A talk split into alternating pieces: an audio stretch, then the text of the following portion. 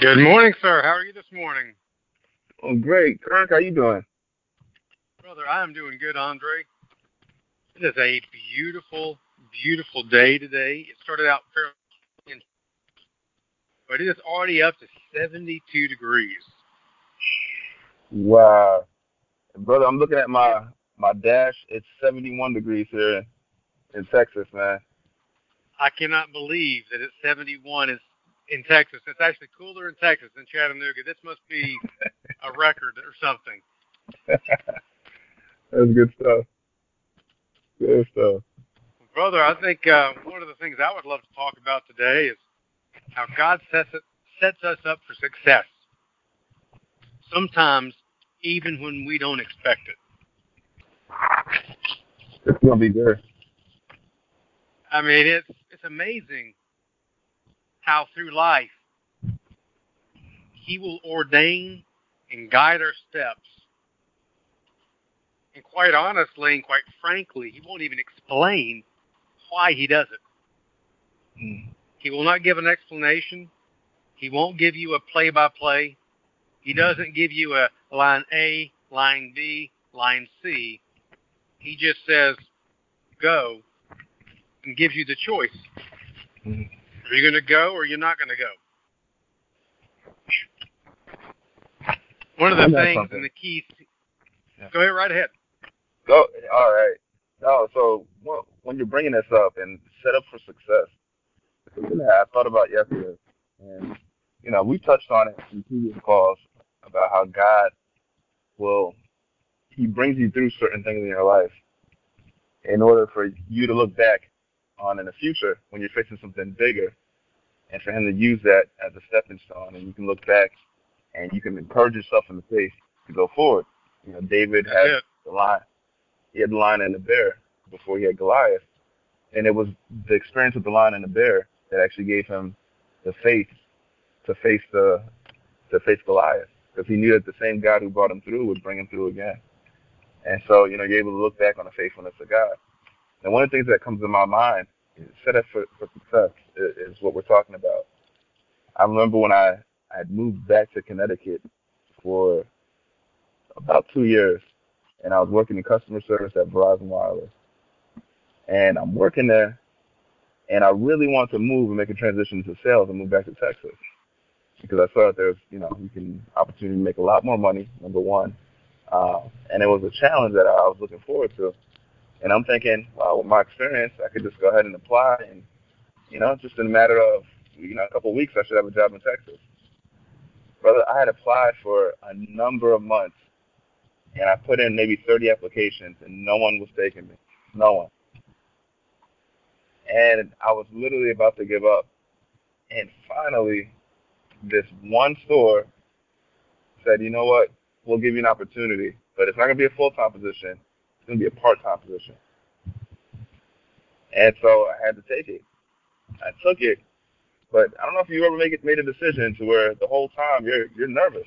You know, you, you believe it's God, and but you're nervous about the decision. I mean, there there was some trepidation there, but it turned out to make a long story short was that that was that was the catalyst that God used to thrust me into sales, which has become really the lion's share of what I've done over the last, you know, 10, 15 years of working.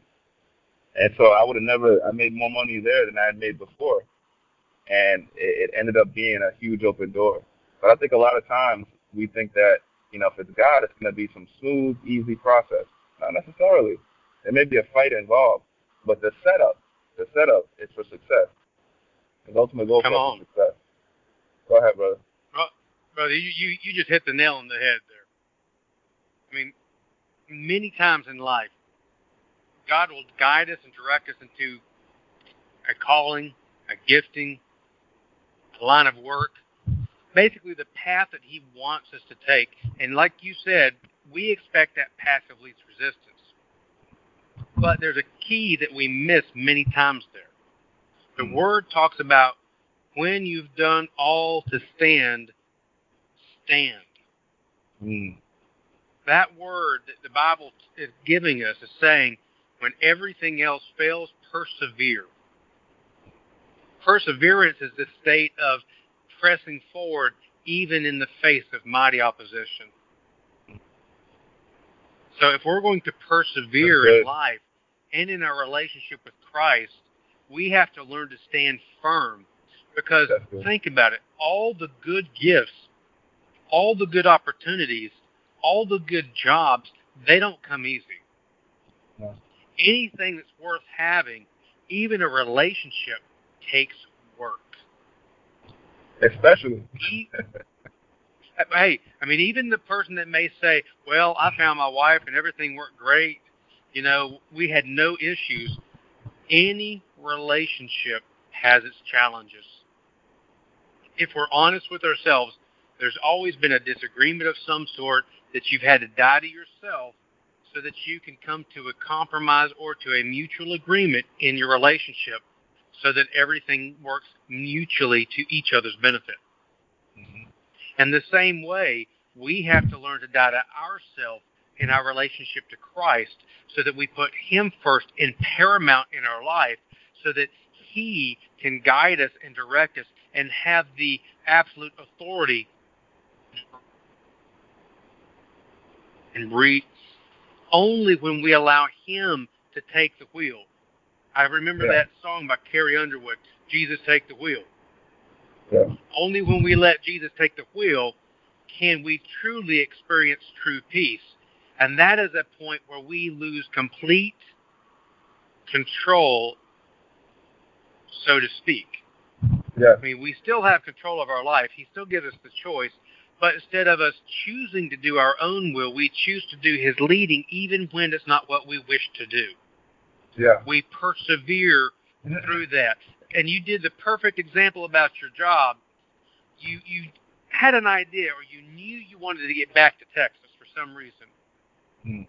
for work or for family or whatever that primary purpose was, and you there was a drive there. There was something that really pressed you that direction yeah. You had to persevere through that. You think about it. If you had just allowed that nervousness to get in the way, nothing would have happened.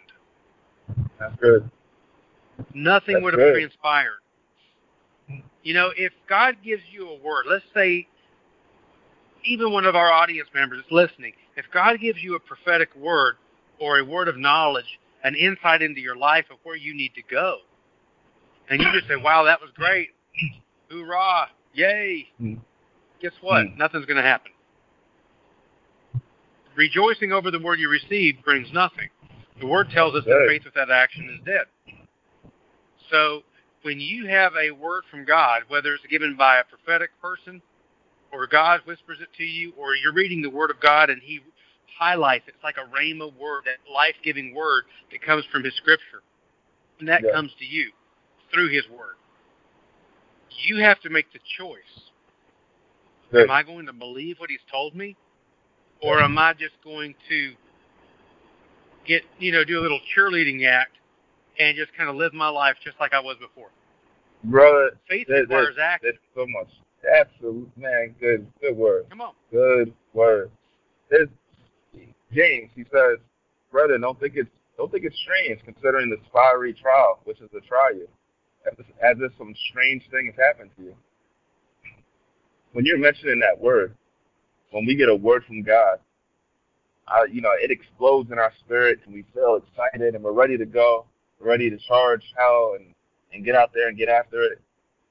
But what we don't realize a lot of times and what we don't expect is opposition. But anytime we have a word from God, there is bound to be opposition. And there has to be opposition. I would say it's even the way that God has designed it, and so that we'll actually we'll grow through this thing, and we'll we'll, we'll learn from this thing, and and we'll we'll learn to walk in faith. But the walk walk by faith is, is not without its opposition. It's part of the walk. So anytime that there's a word that God gives us, we, we should expect opposition. We should expect opposition. Yeah, I'm reminded of Daniel when he prayed you know, the Bible says that he sought the Lord for wisdom concerning um, a prophecy, and he's praying, and he's fasting, and he's praying. And then finally, after a number of days of prayer and fasting, an angel comes to him and said, Daniel, from the first day that you sought the, you know, to understand these things, I was sent. But I experienced opposition. He experienced opposition from the prince of Persia, which was another demonic force over that area. And although Daniel was praying according to the will of God, he had a word from God, there was still opposition. And so the Bible says that That's the right. kingdom of heaven suffereth violence, and the violent take it by force. We, we're, we're so, you know, we're a lot of times we're described as soldiers. We're, we're, we're likened to those running a race. These are things that, that show there's going to be some sort of endurance required on our part. Things that, that show that there's going to be a fight. It's not going to be something that's given to us easily or without opposition. But the good news is greater is he that's in us than he that's in the world. And again, no matter what comes our way, we know that all things are working together for good. We're set up for success. We're set up for success. I mean, hey, you you just hit that right on the head. Paul continuously tells us in his word, in the Word of God, and in his letter to the church, that he was he's got to run that race, right? He's got to do everything he can to qualify to run the race. That he even mm-hmm. beats himself daily to qual- Yeah. so he will qualify. That he won't disqualify himself. Now he doesn't literally mean, oh woe is me, I need to beat myself with a whip so that I can be repentant to the God. That's not what he's saying. That was you taking an action to purify your soul. That's not what he's saying there. He's saying that he has to put himself under mm-hmm. submission, bringing his body underneath the control of his spirit, so that as he moves forward in life, he can be successful living for Christ. Good. Now, that is what Paul is telling us. At the same time, we have a perfect example in marriage about the perseverance that you're speaking of. Mm. Because the husband and wife, there's a certain point before they get married, there's that butterfly love, Mhm. puppy love, that puppy dog love. And oh, everything's so goody two shoes. Is everything's so beautiful and it's so wonderful. It's so new. It's so fresh. But then there's that point where reality sets in and you realize this other person's human.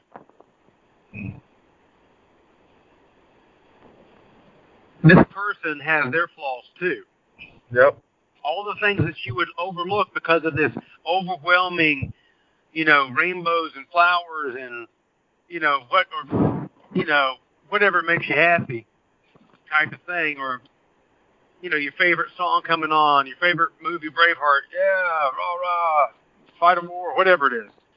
Mm. You know, whatever gets you excited, those feelings, they kind of come to a even kill at some point. And it's not that you don't still love your spouse. You do. You actually fall into a deeper love because it's no longer based on an emotional experience. It's now built on trust Yeah. and a deep commitment to one another to where you no longer only go off of an emotion.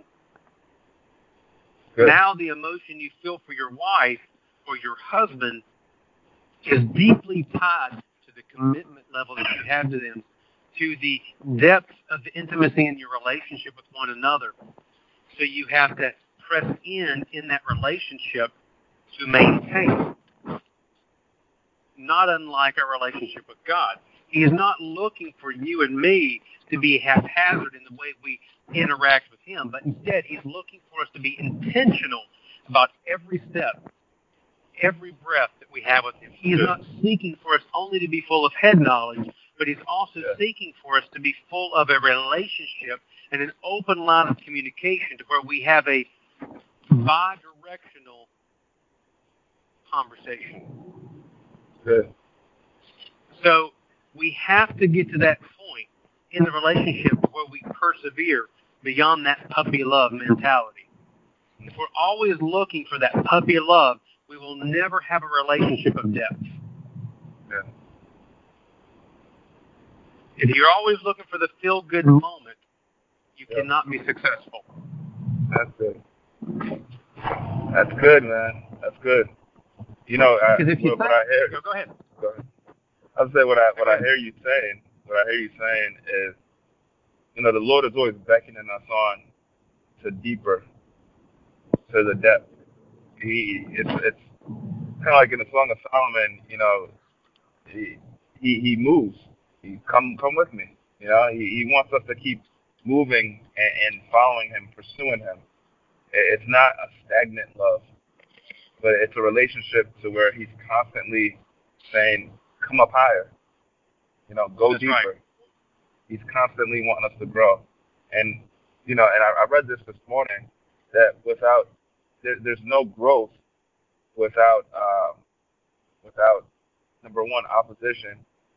There's, there has to be some sort of opposition for you to grow, but there's going to be disrupt disruption in, in growth, and that's something that we have to expect as well. But the growth, you, you think about the most hardy plants in nature, the cactus and, and plants like that, they grow in the harshest conditions, but they can withstand so much. But the reason why they can withstand so much is because of where they're at. They're in a, a dry place, the lack of water, and they can withstand these things. So, you know, I believe that God wants us to be that hardy plant in the middle of a desert place. That no matter what, I, I love I love what it says in Psalms, and I'm just reminded of this Psalms one, where it says, you know, we'll be like trees planted by rivers of water that brings forth its fruit in its season. You know, whose leaf does not wither yeah, and it's it's no matter what the season is, we'll be flourishing. We'll be that tree that's planted, you know, green leaf and ready to go. And uh, you know, I give a shout out to my brother Kirk right now on the line. He he's one of those brothers that I say as I, I see a maturity in him. And brother, you know, I've seen over the years how God has established this maturity in you and, and a consistency that no matter what's going on in life, there's an even killment that I believe has been birthed, you know, through through life circumstances. And I believe that God's taking you to a position of maturity, spiritually speaking. And I believe that's what maturity is, is is being constant. No matter what's going on, we're, we're being constant. No matter what the circumstance or situation or season of life that we're in, we're still constant and that we, we're still rooted and grounded in God's love for us. So the, I would say to take it full circle, it's a setup. It's a setup for success.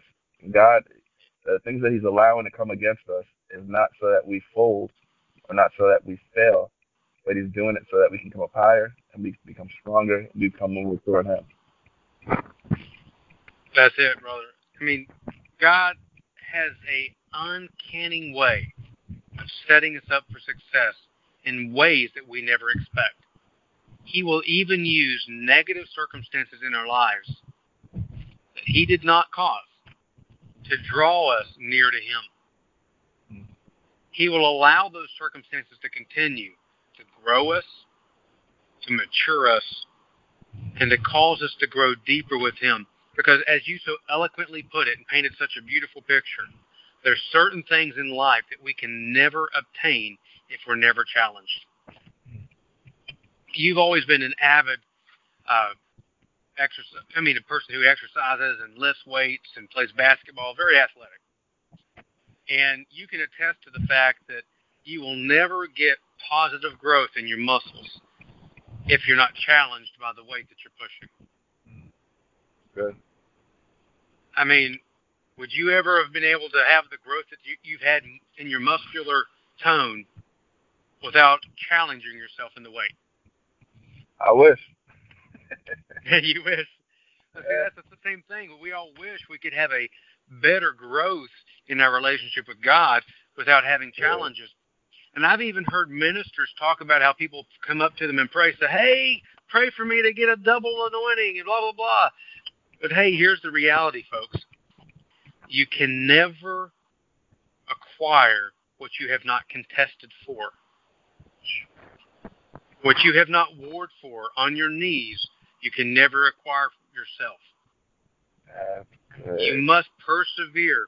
There is always a season of trial that leads to a depth and intimacy because, see, it's not you, the individual, that's great. There's the Spirit of God in you that is great. And He simply uses you as a conduit to reach those around you. See, it's not about me and it's not about Andre because we're just vessels. We're just individuals that are being used to deliver information to you or to impart, you know, healing or hope to you. We ourselves are not the answer. The answer is Jesus. Good. So, guys, we never want to end one of these calls without giving you the opportunity to accept Jesus as your Lord and Savior. Amen. It says, as it says in Romans 10:9, that if you believe in your heart that He is God, and then you confess Him with your mouth, that you will be saved. So we want to give you the chance and the opportunity to accept Him now as your Lord and Savior, if you would like, because He loves you. He is faithful. He died on the cross so that you could be set free. And brother, would you like to go ahead and lead lead them in a prayer? Absolutely. Absolutely. If you just repeat after me, those who are listening who want to accept Christ. God, we thank you that you sent your son to be a propitiation, a, a, a sacrifice for our sins. Thank you, Lord, that you sent Jesus to come here to live a sinless life and to die a criminal's death, so that we'd have the opportunity to live uh, for eternity with you. I accept you now, and I accept the sacrifice that you've provided for me. I ask you to wash me of all my sins and to cleanse me from everything that's not of you and lead me in this new life. In Jesus' name, amen. Do you believe that if you prayed that prayer, that you are now born again? This is a, a new day, it's a new dawning. It's the first day of the rest of your eternity. So we, we just uh, encourage you to get involved, plugged in in a church that is a Bible believing, Bible teaching church, and fellowship with other believers. It's going to help you grow in your, your newfound faith. God bless you guys. God bless.